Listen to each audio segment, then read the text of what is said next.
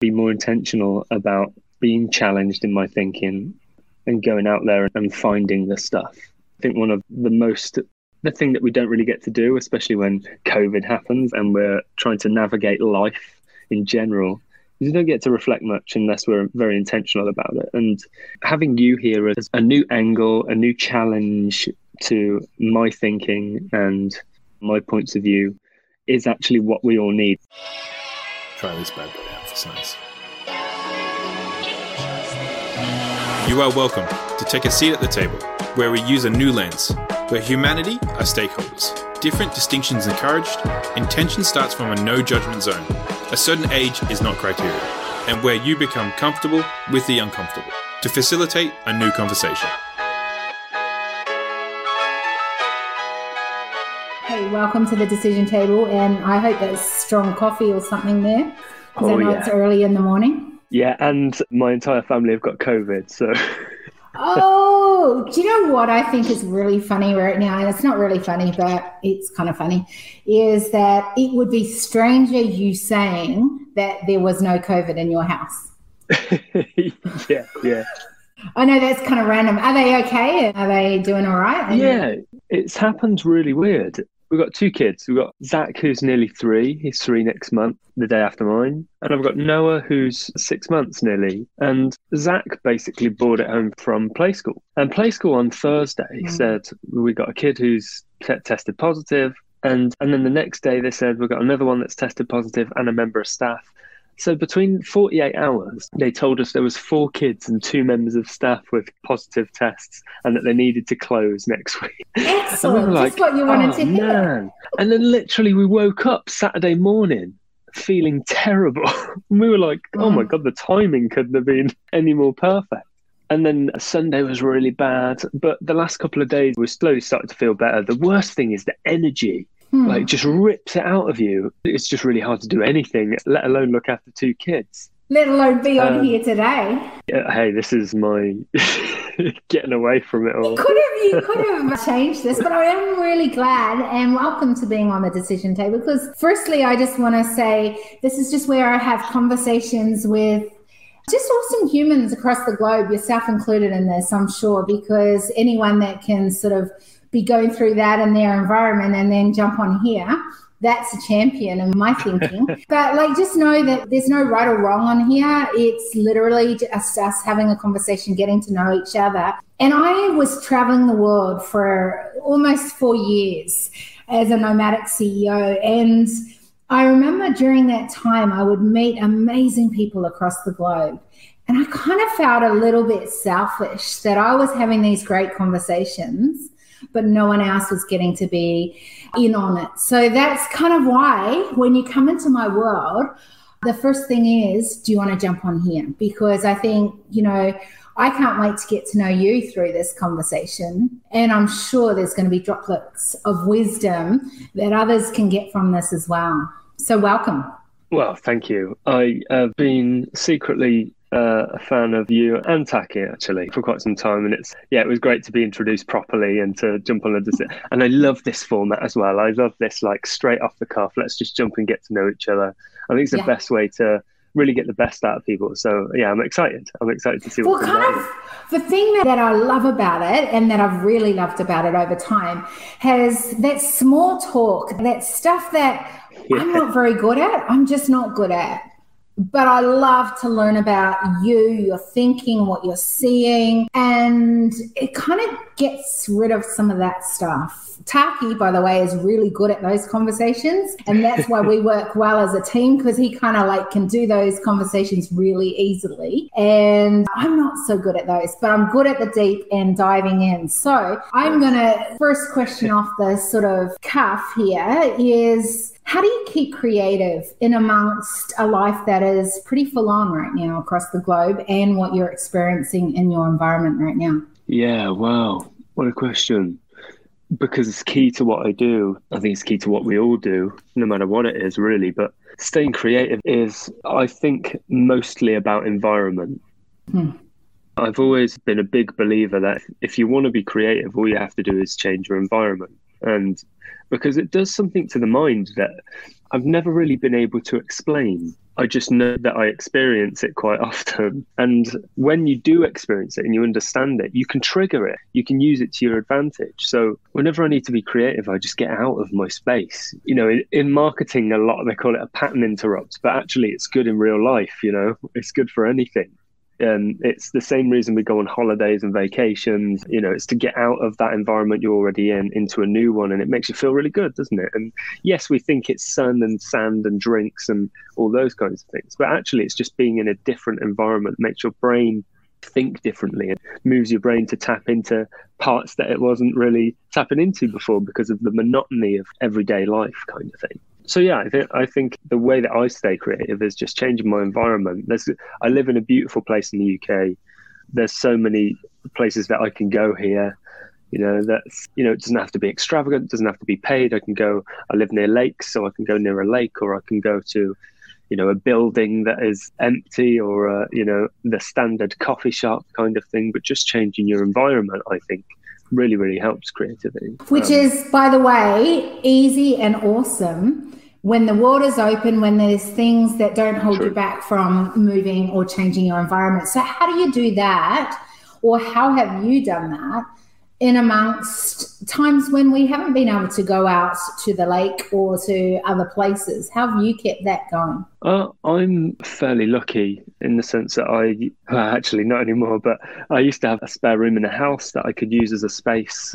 And instead of changing the environment, or sorry, changing the room as the environment. I'd change the environment in the room. Mm, so things like scents and smells and things that you can touch and things that you can see and things that you can hear, you know, playing with the senses a little bit. So you can almost create actually I've got a really good example or case study of this. So I actually have a client that has a gym and it's like it's the only one of its kind in the UK at the minute. So it's a gym that you can book yourself for hmm. 60 minutes on your own. So it's all for you. And the original idea, when we were pushing around ideas for what this would look like in the future, what he said was that he would want people to set their environment in the app. So when they hmm. entered the building, it would change to what they wanted it to be. So it would be the right temperature, it'd have the right lighting, it would play their favorite playlist, and it would get them in that environment to work out because they knew that they performed best in that way when they had the right music and the right temperature, all the things. Love it. So I almost try to recreate something like that in my own office or my own personal space. So I would change the music, change the light, light a candle, you know, whatever I needed to do. And all of a sudden it would become a relaxing space where I could read or where I could draw and then when the candle was blown out and the window was open and the fresh air was coming in, that was time to get to work. So I think we can change, even though we are stuck uh, sometimes in a secluded room, I think we can still change our environment in that micro way, yeah. I guess. It's so cool hearing someone else do this. I've done this a lot over time. And I think it's because when I was traveling, I also often got the second option of the cool spaces for an office space in amongst all of our travel. And I'm kind of like you that I like to be creative in the way that I like to, you know, like I'm one of those chicks that have the oil going behind and, you know, because I love that smell. And I'm, I've got like over here on the other side of this table, I've got like this spare space. I've got my post it notes, my colored pencils. I've got like, there's no screens over there. It's just my creative space. And I've got like this big white, you know, pad thing to write on or draw on or whatever on. And over here, I've got like this lounge bit where I got like some books and my notebooks and just, you know, different spaces within a space. And I learned mm. to do that when I was traveling because I didn't like just being set in one spot. And we were doing a lot of, you know, Zooms because you couldn't, like, that was even before sort of everyone else was doing Zooms. But because we were traveling, so we weren't necessarily face to face with groups, we were doing it online already. And so I kind of got into that space where I learned how to create a space and have a different feeling, emotion, a thought I like the fact that I can sort of change state in the different mm. spaces. Mm. And because of that, it creates that opportunity for different outcomes. How you know, I think about that and I think about my morning routine. And one of the important things about my morning routine is to go out into sort of nature for a walk. And yes, it's for their physical as well. Don't get me wrong, it totally is for that. And it's for one of the things I like doing is like getting the senses happening. So I began to take photos really a lot when I was out. And the reason being was I wanted to capture a moment. And so I would see something and then I'd capture that. And then later, when I was feeling like, oh, this is like sucky, I'm at the table, I'm working away, and then I'd look at that photo and I'd remember that moment. And things like often I won't even listen to a podcast, I won't listen to anything in headphones because I'm trying to listen to the animals or the sound of the water. And it's to get the senses happening because I wanted to be more aware in my work. So I figured if I started my day off, it would get those senses happening and it makes me more creative as well. What about you? Yeah. What's your sort of things that trigger your senses? I think you're right. I think getting outside in nature, no matter where you are, I think you could be in a city mm. and you could still walk around and you could still use your senses, but you do. I always find that you do have to do it intentionally. You can't really use it, use like walking in nature as a tool unless you're intentional about the, the senses. Because I remember hearing before about morning routines and what to do and its suggestions, and it says to get out in nature. And I thought, yeah, I'll do that. I live in a mm-hmm. beautiful area, like lakes around and like wildlife is beautiful. So I'll just go for a walk in the morning. Then you go for a walk in the morning, nothing really happens. You're concentrating on steps or, you know, how far you've gone or do you need to get home yet? Or, you know, so you have to be really intentional about being mindful in the process that this is you are getting out in nature you are going to use your senses you know let your mind wander and look for things and listen for things and and smell things so yeah, I'm the same as you. I love to get out in nature, close to water most of the time if I can, just for the noise and the feeling of being close to water. I think is really nice. Hmm. But yeah, I do think you have to be intentional with it. You because there's no. I think there's something in the the mind linking the image that you take. So do you find that it kind of it does take you back there? So you take an image and then you've been very intentional about what you're lit, what you're hearing, and what you're smelling, and what you're seeing. So when you see the picture later on, it almost brings it back to you that sense of calm or what you felt at the time. Is is that the intention with it? It's totally the intention. And it's that mm. moment of, I'm such a visual person. And yeah. like if I see this amazing sunset or sunrise, then I'll take that photo and I just go, I remember how I felt in that moment. I remember yeah. what I was thinking in that moment. Or I might have been in a, I love design. I'm a real sort of uh, lost in design with creative stuff. And it, probably in another lifetime, I would have got into design a little bit more in my life. But I really, you know, like I like going to, say, in Japan when they have like these crazy ass museums. And I like seeing through a different angle. Mm. And at one time, all I did was take photos on an angle. So the thing that caught me when you came on the screen was that you're up in the roof, you've got like these two, like an angle like that. So to me, that's like, okay, I like that. That's a little different. It's a little disruptive in my brain. And I see things through the lens at a different angle, at a little different way. And I think bringing it back into my work, what I've done is I've looked through different lenses and had different people at the table and because of that, I can see things that people don't often see. So when I'm seeing it through the camera, I'm seeing something from a whole different perspective. And I love seeing that because it makes me think out of the box. It reminds me to go, well, if I hadn't looked up there and seen that out of my corner of my eye and then captured it, I would have missed it. It's almost like watching a movie over and it's over and seeing like something different. yeah, it's like you know when you watch a movie and you're like, I didn't, how did I not see that the first time I watched it? And like you catch different things every time. I remember the first time I watched Fight Club, and you don't see the flashes on the screen of like the face or whatever. And then the second and third, you see it a little bit more. And once I watched it like five or six times, you can see exactly where they're showing up. You know? Yeah. So it almost feels a little bit like that. so here's the thing, right? If we're having conversations, how do we make sure that we are catching those things that we often miss? How do we look through a different lens and get a different perspective? Do you feel we're doing that well as a human race? Hmm, that's a really good question. There's one thing having, you know, our own points of view and sharing our points of view. There is another thing in how we communicate our points of view, I think. Mm. We're constantly having these conversations, most of which need to happen. So they do need to happen. But we are in this age where information is so readily available, so readily editable, so readily, you know, uploaded, downloaded, or thrown in the bin that we often get caught in the way it's communicated and we can lose the message a little bit, I think. So I think the conversations are happening and I think we are starting, we've got, got so much resource to see things from different angles. Number one, we have to, I do think, back to what we were talking about before, I do think we have to be a bit more intentional about the information and yeah. how we're communicating it rather than it just being this flow that goes through us. You know, there are people in the world, and I think, you know, I'm making assumptions, but I think this is the majority.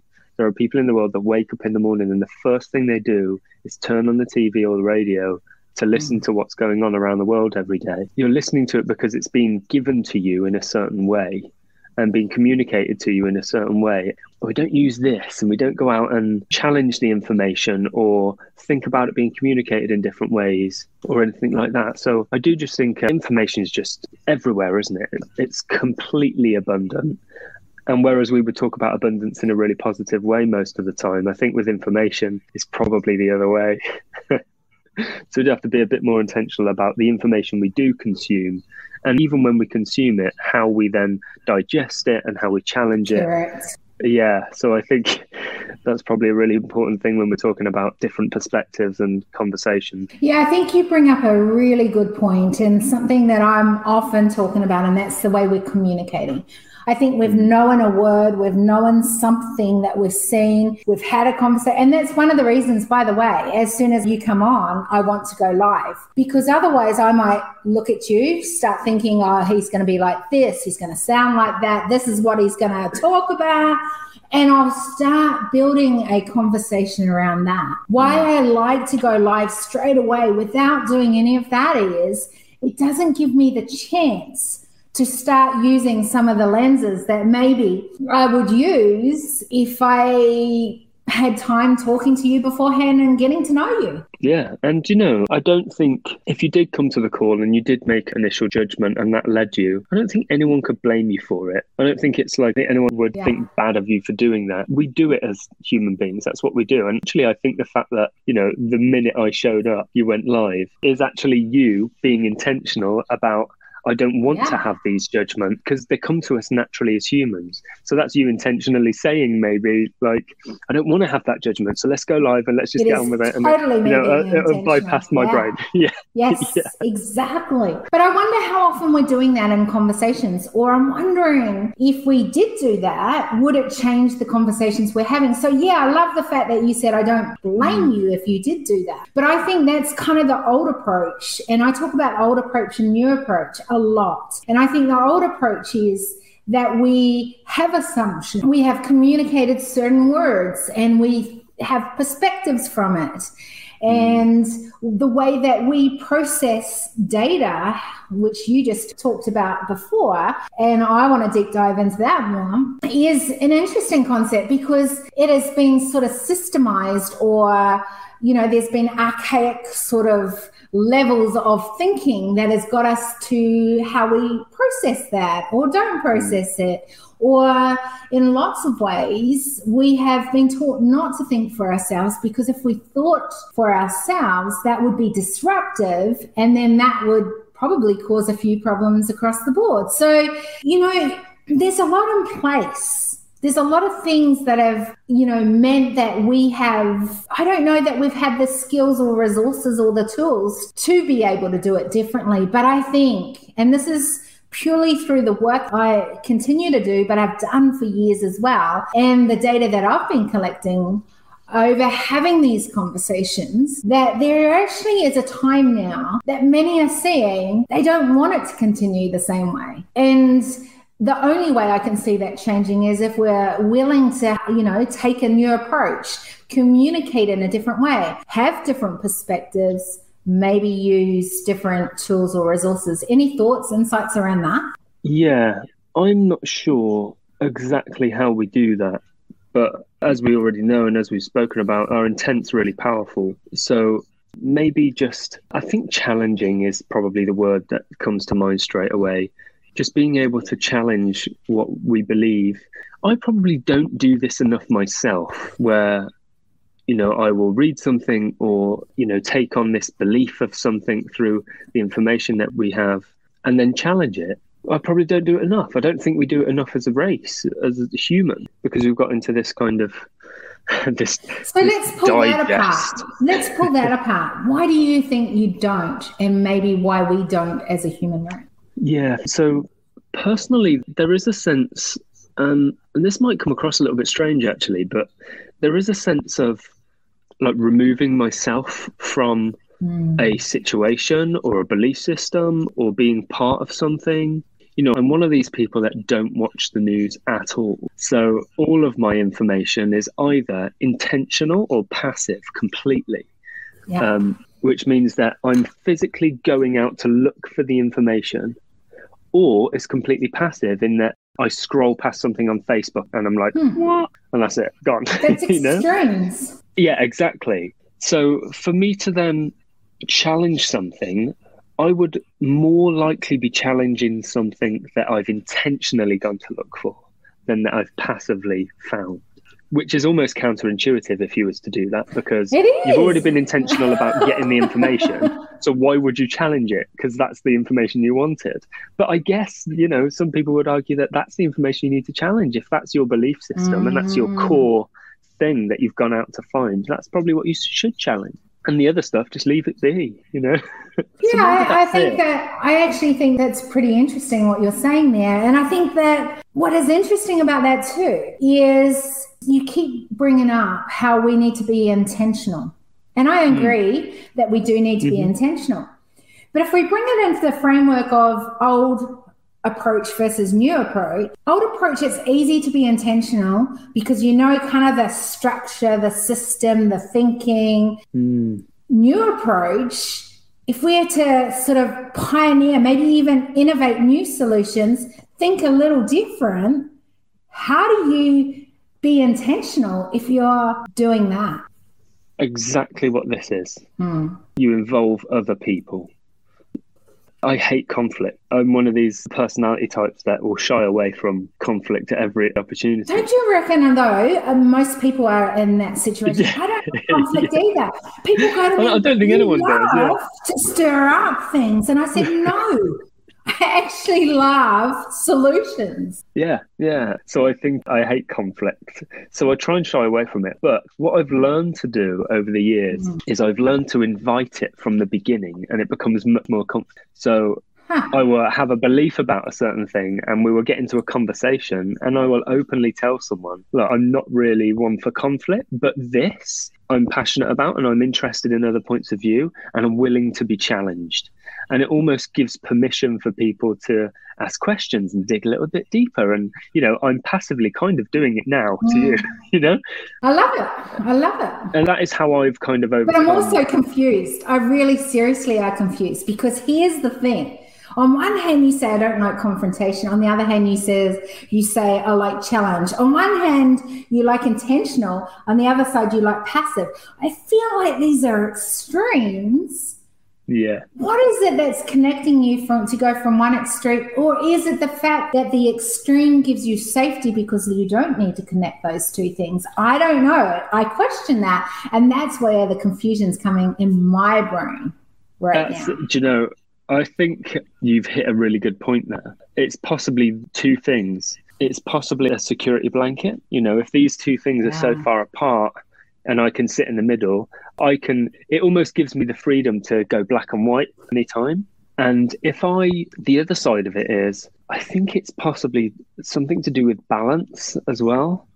If I was to sit in the middle of those things or go one way or the other, I would almost feel locked in to a particular way of mm-hmm. being or a particular way of doing or whatever it is. Sitting in the middle of these two polar opposites almost gives me a little bit of balance where depending on the circumstance or the situation, I can be like, no, I can be a bit passive about this, or I can be very, very intentional and about this over here. So I guess I feel that it gives me balance and flexibility in the way I approach things, which I think is, I think, I think that's okay. I, I think that could work for me pretty well. Well, it has, it has so far, and I didn't even realize I was doing it. Here's the thing. I think you. it works. No, you're fine. I love it. And here's the thing. You're not the only one that does this, right? So it's great. The more insights we get on this conversation, the more maybe others may relate to that and go, yeah, I so relate to that. What I find interesting about it is that I think that when you tend to do it this way, that you could go one way, you could go that way, you don't want to be locked in. And this may challenge you, this may be confrontational. I'm going to say it anyway. That I think that there's no ownership to a decision either way.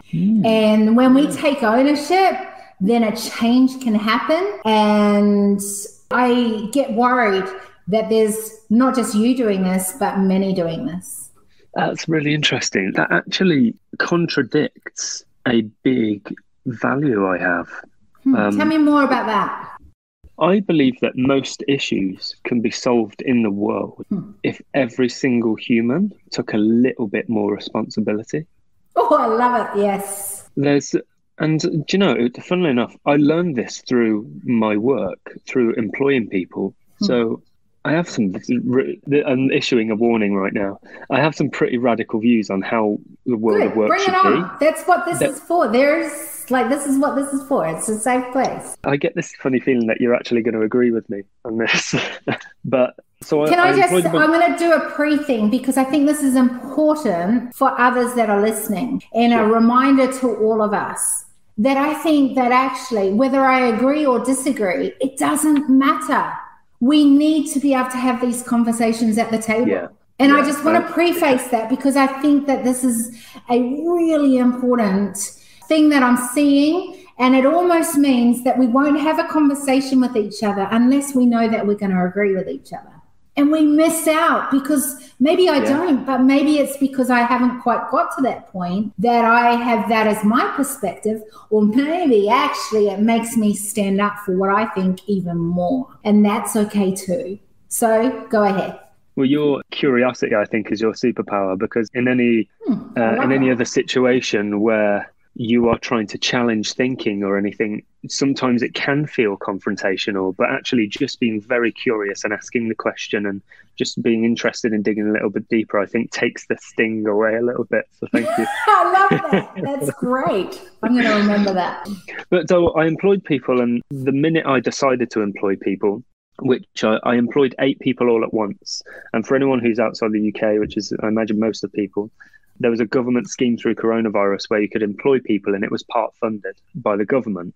So I employed eight people. It was funded for six months and it was almost like a work placement for young people. So it was specifically for hmm. young people. So I took on eight people and I immediately got very interested in leadership and how to run a business and how to run teams and all these different things.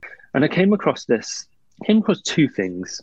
One of them was a way to hold meetings and be productive in meetings and make sure that they were productive for everyone. The other one, which was more interesting, is the way that we run our business, which is based on the history of our working lives. So if you think back to the industrial age, people were just like whipped to work. You know, the working conditions were terrible. In the UK, there was a lot of mining, you know, coal mining and a lot of industrial steelworks and jewelry and all that kind of stuff. And so over time, they started getting children involved. So obviously, they had to do something about it. And they brought a law to stop child labor and people overworking. it was called in the UK, it's called something like the Working Time Directive or something. And it's this legal thing we have in place now, which basically says you work up to 40 hours a week. If you work over that, it's your responsibility. And people have to pay you a certain amount and you have to work on certain days. And all these rules were put in place as law around working. But all the laws that were put in place were around time and location. Hmm.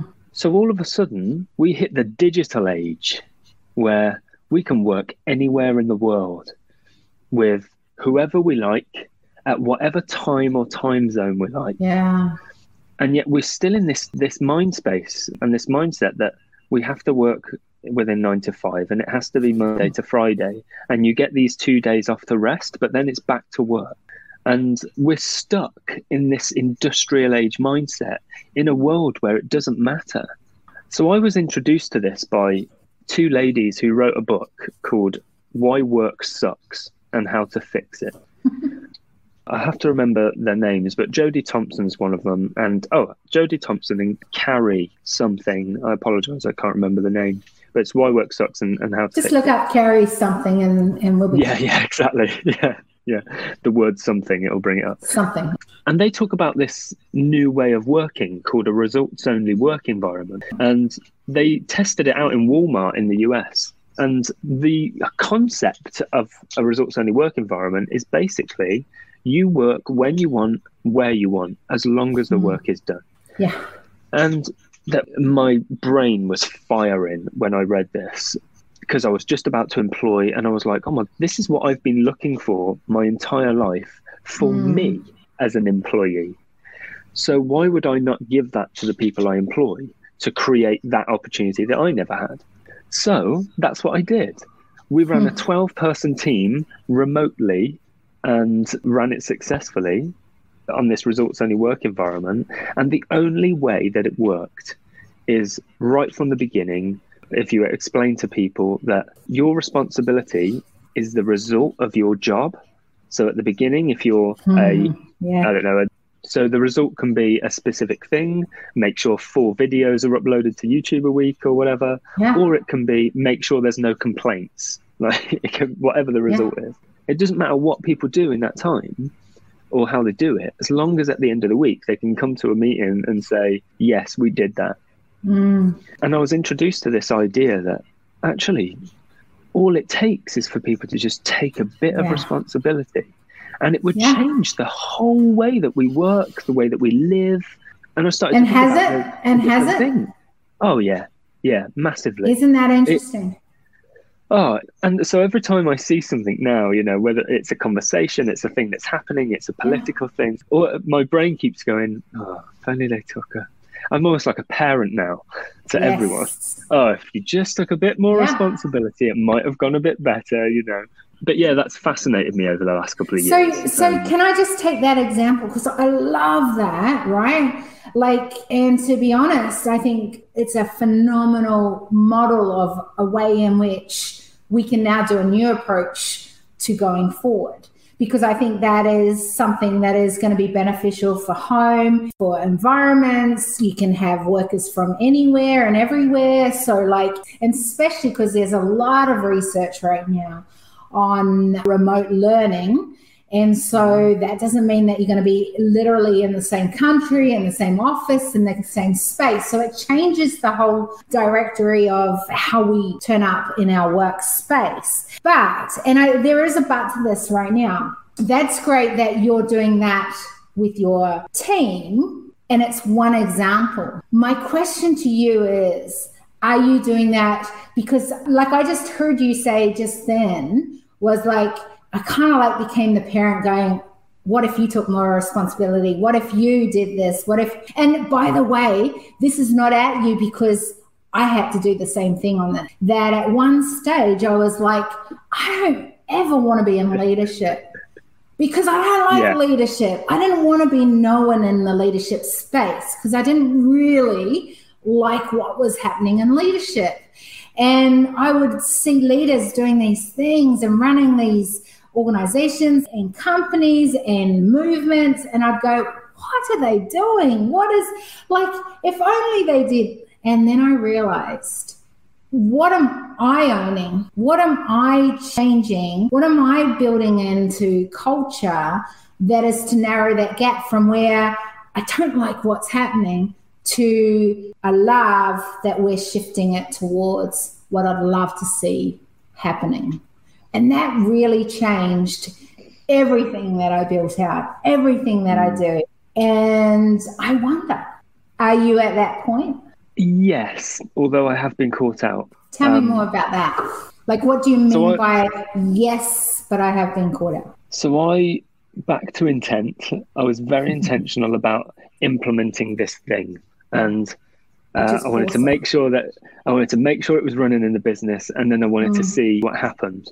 What happened in the process is I realized in my home life there were times where I wasn't taking responsibility, mm. and I only realized because I had done this thing in the business, mm. else I wouldn't have realized it.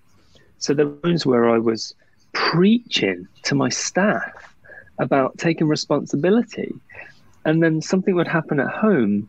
You know maybe i'd had a hard day with the kids or at work and then my wife's had a hard day with the kids and i come home and she's like can you just help out with this? And i'm like oh, i'm tired. You know? Yeah. Um realizing that moment like you're not doing it. You're not taking responsibility. Mm. like get your ideas together. And it acted as a bit of a trigger for me because every time something would happen i would tell myself that's not you taking responsibility. And it stings. Wow. it stings. But after a few times you get to realize and you get into a pattern. There's still times now where i do it and it acts as kind of a reminder i guess that i need to change something or i need to do something else. So yes it has happened for me and i'm putting it into action all the time. But you know we're not perfect and you know we can't do it exactly right every time but just purely the fact that it acts as a reminder now is enough for me it's enough. See, I love that. That's like a trigger. It. It's a yeah. It's an awareness that mm-hmm. now you go, oh, I've got that awareness now. From the awareness, though, it's that taking ownership, and what am I going to take from that? And I think that's the interesting piece. And I think, by the way, there's just so many of us that have been guilty of, you know, having an awareness around something but not taking ownership I know there's a problem there. Hey, Troy, welcome. And I know something needs to change, but I'm going to leave that to someone else. I don't know how many times I've said that and gone, you know what? I'm an introvert. I'm happy to be the secret source behind amazing people. Or, you know, and in the end, it was like, yeah, but if I really truly want to see change, what am I willing to take ownership of, right? And I think mm. that's where we get to it sometimes where it's not okay just to have an awareness. We have to keep putting that in until it becomes our what I call decision DNA. Yeah. Yeah. And the second you said decision DNA, my brain went, yeah, get that. There's also a different side to this where responsibility feels really scary and almost to the point where responsibility also means taking responsibility for saying no to stuff as well as oh, yes. taking responsibility and saying yes. You know, if you're going to make a decision, it's just sticking behind it and making it for the right reasons. You know, I, can preach responsibility and that we have to do everything and be everything and be these amazing people, but we're human. We're not designed to be that great and perfect all the time, no matter how intentional we are. So you can take responsibility and you can do all the things, but there will come a time where you feel overwhelmed or like you're doing everything and not getting anything in return. So it's your responsibility to say no as much as you say yes to things totally. and to and to be okay with it. Yeah. Like to be satisfied and fulfilled in the fact that you said no and it was the right thing to say no to at that time and take responsibility for the bad decisions as well as the good decisions. But see, um, here's the thing. I interrupt on this one because I think that it brings a great point into the old approach, new approach that you know, maybe the part of the new approach is that we are okay to be evolving, that it's okay not to have it all sorted at the table. And in fact, what we're bringing to the table is kind of some of these messes at times so that we can work out, because maybe someone else at the table actually has some ways they've worked it out that could make it more effective so you don't make that mistake again, right? Yeah. And I think when we when we just come with perfection, when we just come when we were all got it right, we're actually setting people up to fail. Because part of the learning, part of the evolving, part of the journey is the fact that we're not perfect. Is the fact that maybe there's more learning to do. I don't know if the day happens that I feel like I know everything, that is the day that I'm passing away. Like, yeah, yeah. Right? I'm done. Because I'm done. I'm done. Just kill me now, right? Like, seriously, because part of what I love in life and one of the reasons I loved to travel was because I was so immersed in different cultures that I had to learn. Yeah. I had to gain a new insights. And guess what? From that, I was much more effective in what I did, whether personally, whether as a mama, whether as a businesswoman, whatever it was. I was much more and had much more value to add to the table. And I think the day that we think that having perfection doing it and this is again the old principles was or the old approach to me was things like here's the three principles to live a perfect life right? Do this and you will have it all sorted. Well, we have been built in many of our systems and many of our thinkings that this is the way to do it going forward. And I think that this is where I'd love for us to, you know, disrupt this, you know, sort of pattern and go, actually, Denny, you don't have it all right, but nor do I. But what are you learning and what can I share from what I'm learning, and then what are we taking? And that's what these conversations are about, right? Yeah, you've just reminded me of something that could almost act as a bit of case example, I guess, of this learning. That so, mm. and you're going to have to bear with me because this is, this is with you. it might seem like a strange example, but in the UK, there's a TV show at the minute. It's one of these experimental relationship kind of shows, a little bit like Married at First Sight, a little bit like uh-huh. Love Island and they basically put 10 single guys and girls in a big villa in Spain with 10 single Spanish guys and girls. the twist on it is they can't speak English and they can't speak Spanish. Wow. So they have to learn and they're, communicate. they're expected to communicate and build a relationship, a romantic mm. relationship with these people. So at this point, it doesn't matter if you're a bad boy, uh, you know, or whatever. You have a particular lifestyle or an amount of money, or or you do a certain job, or you have a certain family, or it, like there's no prejudices whatsoever wow. because every single person is focused on how do I make a connection with this human. Hmm. And it's amazing because you lose all judgment about these people that you might have had before because you're so focused on how do I express to this person yeah. that I'm attracted to them and even though we can't speak the same language, there is this like chemistry that. Mind you, here's the thing: you could just strip off your clothes. I think that would give it. yeah. Oh, Let, sorry, yeah. I just could not have. Let me give you a clue. Yeah. yeah. sorry, that was uh, yeah. Go for it. Keep going. Yeah, but what a fascinating experiment oh, to totally. do. Like, yeah. how do we communicate better as humans? Well, why don't you stick people in a room that can't talk to each other? Mm-hmm. Because you know, I and but it's isn't that uh, politicians? Isn't that like, um, well? Yeah, you could say you could say that. Yeah. How do you? Yeah, you're basically sticking a country in a room with a politician, and no one can understand each other. Yeah yeah, so the, but it's really fascinating to watch these people communicate and mm. notice how they don't need to talk because they get so much from their body language because they're having conversations and they're nodding with each other. Yeah. And I'm thinking, yeah. you, there must be some understanding there. There must be something that you're picking up from the other person. And I did like it's more than just verbal, isn't it? It's the you can tell when someone's a little bit uptight or you know, nervous or, or whatever. You can read it in body language. And even if you're not you know, trained in reading body language. We can feel it, we can smell it, you know? Yeah. So, Yeah. yeah, it's really fascinating to watch that. And I, I thought it tied into what you were saying.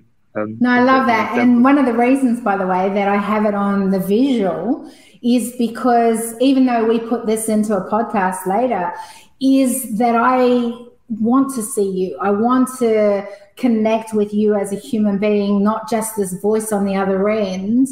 and I actually did one podcast last year and it was just audio. It's actually a good friend of mine as well. But I have to tell you, it was the hardest podcast ever I'd ever done. And the reason was because it wasn't face to face like this. I love to interact. I love to, you know, when I'm working with people, I'll often say to you, there's times when I'm just direct and I advise. There's other times I actually am very quiet and I'll just let you talk. And I want to hear, you know, what you're thinking, where you're going with this. And it's not because I've got nothing to say, it's because I'm really curious to hear what you've got to say. And I think that's the thing that I love about the visual is you might say something with your words, but your face can often say something different. And, you know, when we don't have those cues, again, then our awareness isn't there. So mm. I really love that visual thing. Here's a couple of things because I do want to wind up at some stage, although I think we could keep talking for a long time, is that one of the things that I was, and I wrote it here because if you are a pioneer, how do you stand out and eliminate the competition? Because you say in your marketing, you know, how whatever it was to stand out and eliminate the competition. And I was thinking about that and thinking, but when I'm doing a new approach, when I'm pioneering something that's not so known, you don't necessarily have all the data to pull on. How do you just stand out? How do you eliminate the competition? And I know this is kind of a total twist, but I really would love an answer to that. I think we often think that standing out from the competition, there is a single thing that Hmm. allows that to happen. So we often shift to this thought that what's the thing that I can find that makes me different? What's that one thing that I can find that makes me different? And the truth is that if it's a one thing, it means that it's everywhere. You know, other people have it. So I don't think it's a one thing. I think Mm. how you stand out from the competition is your own unique combination of things. And that may be, you know, it's common in the branding world that I'm in where if people are doing like a brand strategy or a consultancy kind of role, they haven't thought of all this stuff themselves. They've learned it from seven different people that do different things that they've drawn on. And they have this unique combination of things that they do that helps people get a specific result. Their only job is to communicate it in a way that's compelling for people. So a lot of, you know, people don't just buy products and services. They buy the ones that they can understand the quickest because Mm. we're humans and we're attracted to clarity and simplicity. So it's very common for people to buy inferior products from competitors of yours purely because it's communicated clearer than you communicate it. And that's a Does really scary back? thing. Can I can I just say, does that mean though, is that because that's what we know? That's what we've only ever known? Possibly. Yeah. Mm. So if you're pioneering, if you're doing a new approach, how then do you stand out? Simplify. When you say pioneer, it sounds like a big thing. Like this is a big thing. It it's can going be to change times, something. Yeah, absolutely. Yeah. But it doesn't have to be. Hmm. Yeah. And even if it is, you know, Mount Everest is a humongous monster of a mountain, Yeah. but it hasn't got a name that's, you know, 52 characters long. It's just called Everest. Hmm. So we've got this humongous thing, but so simply recognized and so simply memorable that everyone in the world knows what it is. Even in the darkest corners of third world countries, if you said Everest, people would know what that is, you know? So you can be a pioneer and you can have this big stuff, but it's I think it's the way that it's communicated, the way that it's delivered to the world in its simplest form that has the most powerful effect. So standing out from your competition is sometimes the simplest thing because Mm. everyone else is trying to overcomplicate and over egg and overvalue and add and add and add and layer on top of layer, you know, trying to make something pioneering when really sometimes like the most pioneering things are the simplest. Interesting. I love that. I love the way that you said that. Kind of brought it back to simplicity, right? Uh, okay, so if anyone wants to know, you know, how to connect with you more, find out more about what you do, what's the best way they can do that? They can go to dannyand.co. That's my website. I'm pretty much on social media the actual Danny because everyone assumes that my name's Daniel. The and actual uh, and then it's shortened, it's abbreviated to Danny, but it's not. I'm a Danny. I have to, I have to tell everyone that's where the name came from. I called myself the actual Danny on social media because Oh, everyone great. used to ask, I love that. are you a Daniel? No, I'm not a Daniel. I'm a Danny. So, Well, there you go. so you can find me online. Well, I'm the The actual actual Kira Marie, and you're Yeah. the actual Daniel. Danny, sorry. Now I'm getting confused. oh my gosh. Okay, so there is one thing that I do the same on every conversation, and it's the only thing I do on this conversation the same. And that is asking you this question What are you taking from our conversation today? I would like to thank you, Kiri, for the reflection.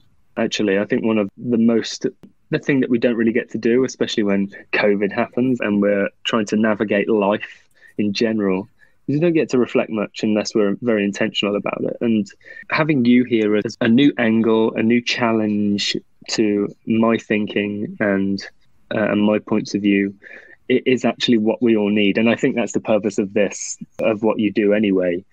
So I'm taking from this conversation that I need to be more intentional about being challenged in my thinking and going out there and finding the stuff. But also a reminder that, you know, I need to take a bit more responsibility at times and not to beat myself up when I don't. Yeah. but also I'm very I like this theme that you have of what did you say in the beginning about communication and what this is really for the, these conversations because Yeah. that that was really interesting Yeah, so it's so funny because even the decision table itself, I literally I wasn't good at small talk.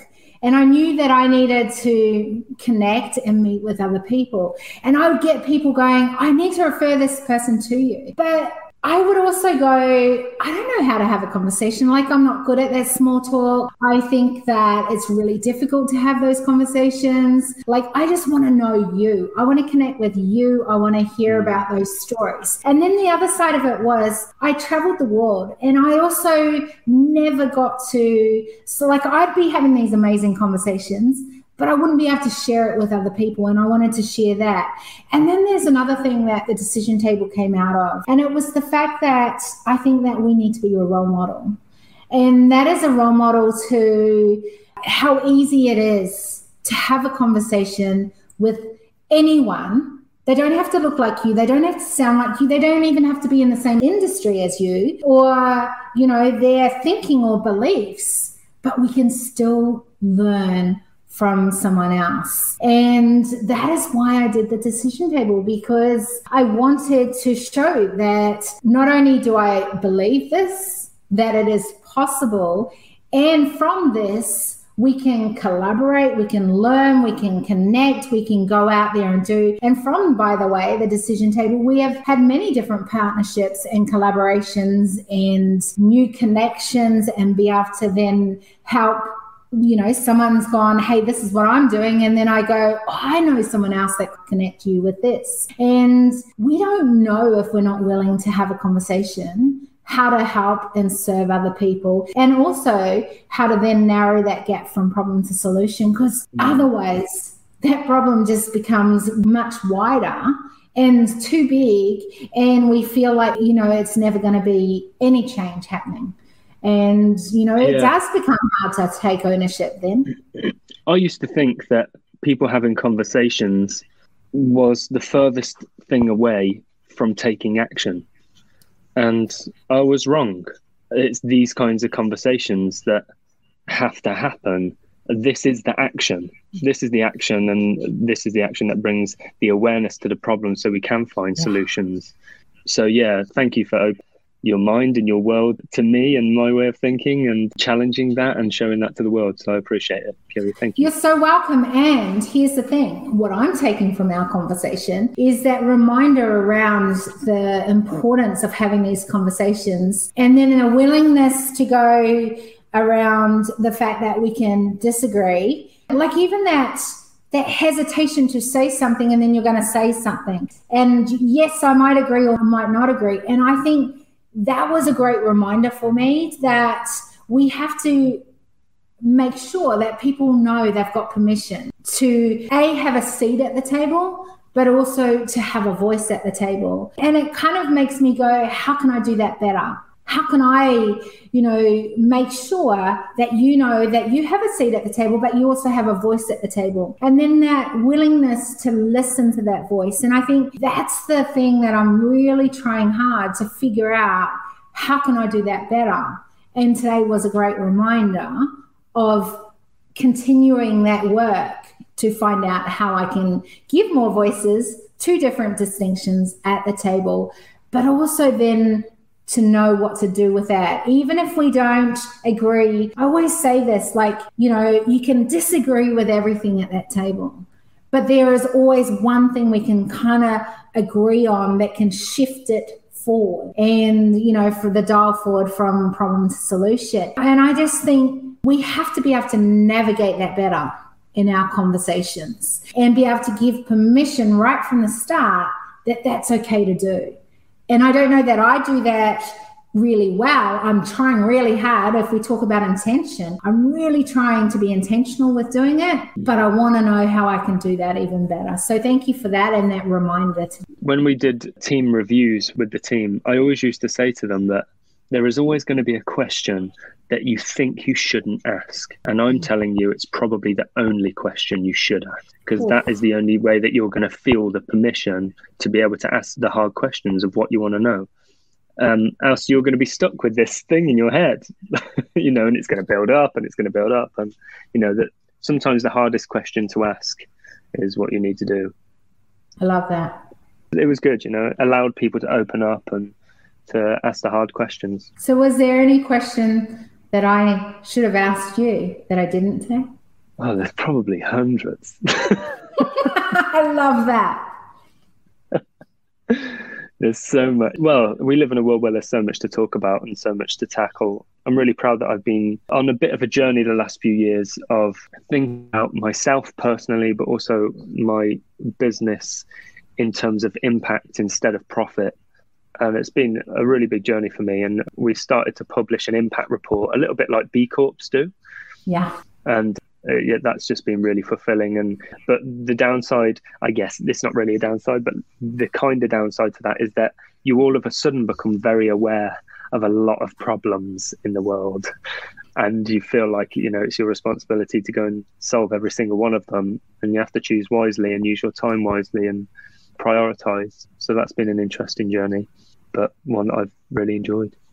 But here's the thing that I would be saying on that is that I think that when we create an awareness, then we can take it back to what we're doing and then what are we going to own from knowing that and i think that that doesn't mean that we're going to change the world what it means is we can change the culture in our company in our mm-hmm. home in how we turn up in the world and that in turn is us adding value to humanity going forward. And I think if yeah. you do that, if I do that, if George down the road does that, Mary does it, Frank, whoever, then it actually does shift it, right? Yeah. And it exactly. shifts it in the right direction. I want to thank mm-hmm. you for coming and being on here. I'm going to end the broadcast now, but don't run away because I just want to say goodbye to you. But thank you so much for being on. Today. Thank you, Kiri. Amazing droplets of wisdom for you from today's episode. Make sure you subscribe, ensure you leave an awesome rating and review. Our hope is this podcast creates a new awareness, activates ownership to what is next, a curiosity for the need to be part of the change, and to make footsteps of sustainability from today onwards. If you want to further your journey with us, then apply to join us at our next Leaders Movement Parlay. The link is in the show notes. We appreciate you Help us to help build a tribe who make humanity as stakeholders. To achieve this together, Recommend this podcast to leaders, innovators, and movement changers. Big love until we see you on the next Decision Table Series podcast episode.